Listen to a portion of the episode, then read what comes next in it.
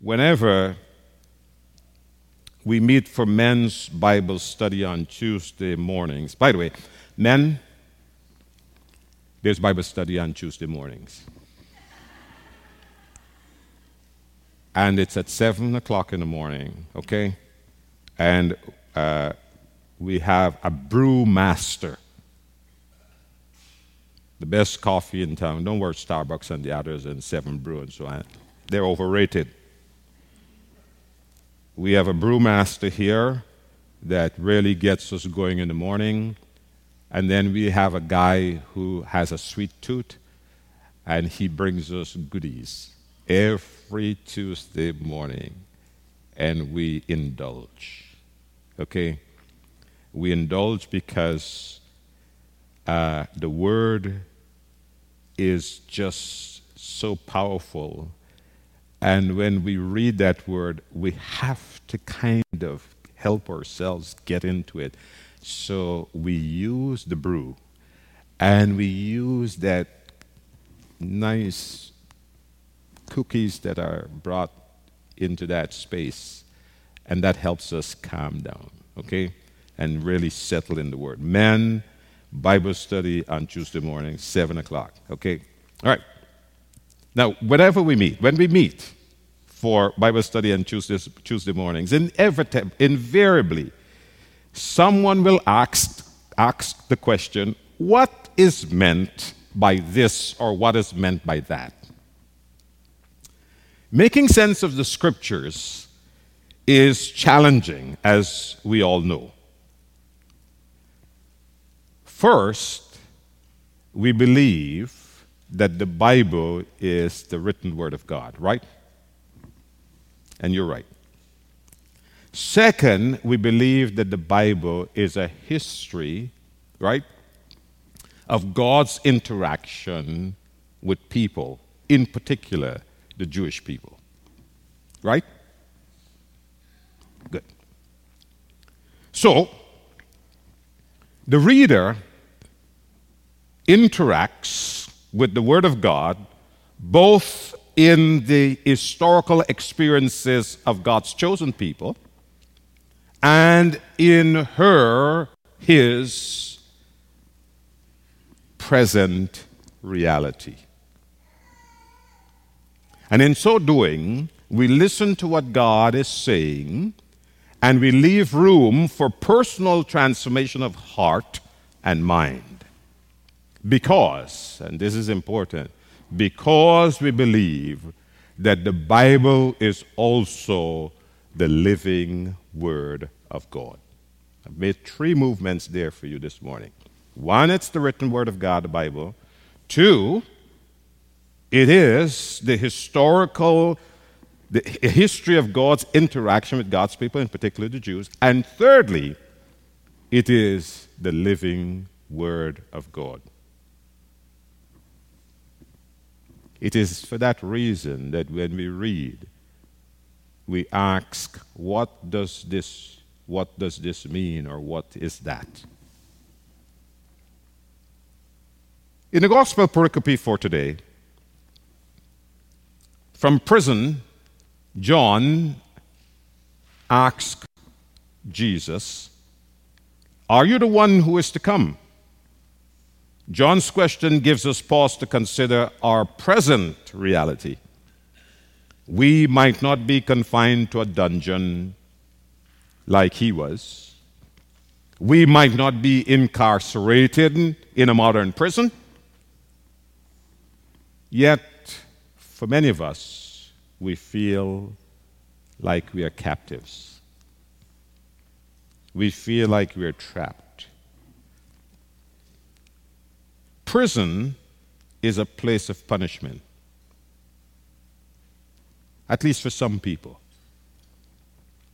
It is also a place of suffering for others. It is a place of captivity where lives are dominated by sin and death and the evil one. Prison is a torture. People are confined. people are not free. And if they're not tortured physically, then there is mental torture. torture. And since we cannot change the past, and we feel trapped, doubt creeps in, and we feel like we've lost our way.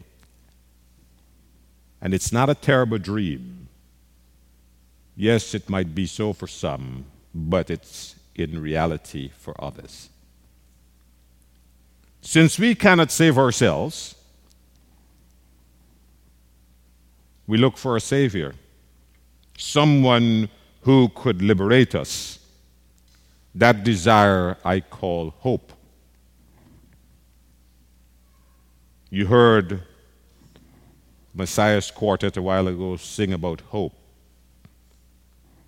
You heard in the song that we sang as our gathering song, you heard about hope. Hope is the first candle we lit on the Advent wreath. And in last week's gospel pericope, John held out the hope by saying, I baptize you with water to show that you have repented, but the one who will come after me will baptize you with the Holy Spirit and fire. He is much greater than I am, and I am not good enough even to carry his sandals. He has his winnowing shovel with him to thresh out all the grain. He will gather his wheat into his barn, but he will burn the chaff in a fire that never goes out. The hope of someone coming to set us free from sin and death and the evil one is common to all people. We look for that one, and therein is our hope. Recently in the news, you heard or you might have watched the television about Brittany Griner's release from prison in Russia. And as I watched her release, it brought back memories of Terry Waite. Do you remember Terry Waite? Well, Terry Waite was an important figure in the nineteen nineties, the early nineteen nineties.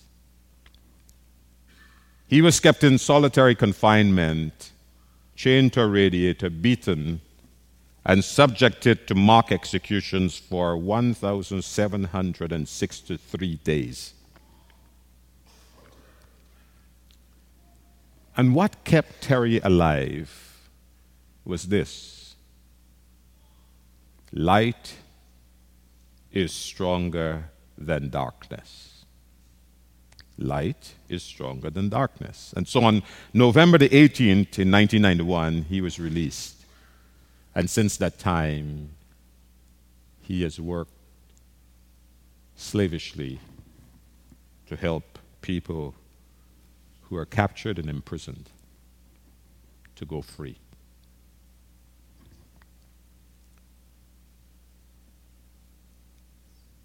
John did not have Terry's experience, for he died in prison. But not before Jesus answered his question. When Jesus said, go tell John what you see and hear. The blind receive their sight, the lame walk, lepers are cleansed, the deaf hear, the dead are raised, the poor have good news brought to them, and blessed is anyone who takes no offense at me. John's question is our question.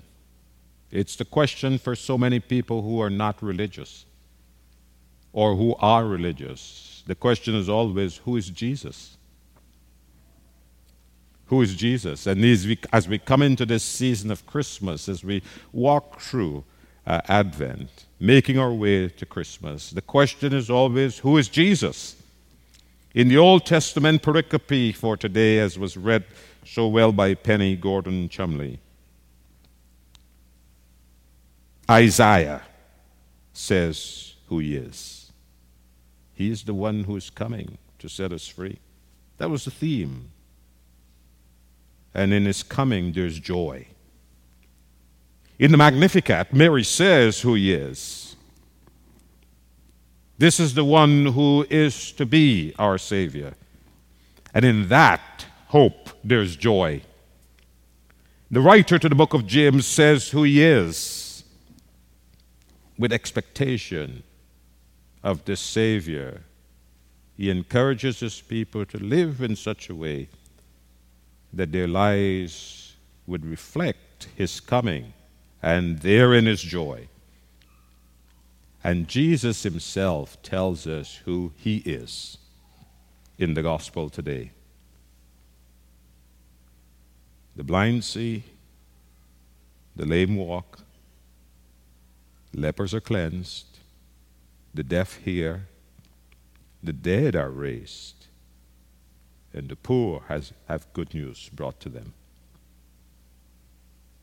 Listening to Jesus inspires joy, because what Jesus gives us, we can't give ourselves. Our joy is fleeting. But as was said in the reading, in the, in the prophet Isaiah, everlasting joy is what Jesus brings. And so joy is the candle we light on the Advent wreath. It wouldn't stay lit today, but we know it is there. And we remember that although we might be in captivity, because as we celebrate this season of Christmas, not all of us are in the mood. Not all of us are there. Christmas is not always a good time for some people. Some people...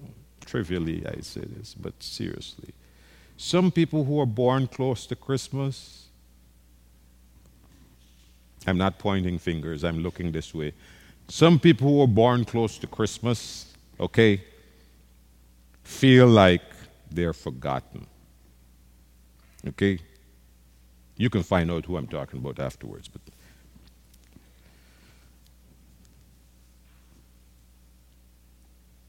they get a Christmas gift and they say, this is for Christmas and your birthday.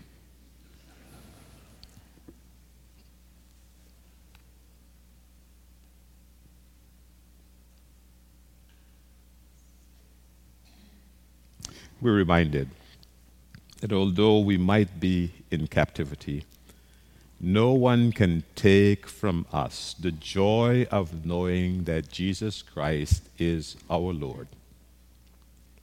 He is the light of the world, and in him there is no darkness. Our world might seem dark, or we might find ourselves in dark places. But I want you to remember that darkness we experience is informed by our knowledge of the light. And as the baptized people of God, we never lose that light. It might dim, it might flicker, but it, we never lose it, for the light of Christ dwells within us. Remember what is said at all baptisms. Let your light so shine before others that they may see your good deeds and glorify your Father in heaven. It's the charge that we give to each person who is baptized. And symbolically, we hand them a, a lit candle to remind them that in them is the light of Christ. Therein is our joy. Jesus, and I like to think of joy this way, you might too. When you think of joy, think this way. Jesus first, then others, then you. Joy. So carry the light. Carry the light of Christ within you this Christmas and at all times, especially in moments of captivity or darkness. And remember that the Lord is here with us, and therein is our joy. Our joy is complete with him as our Savior. Amen.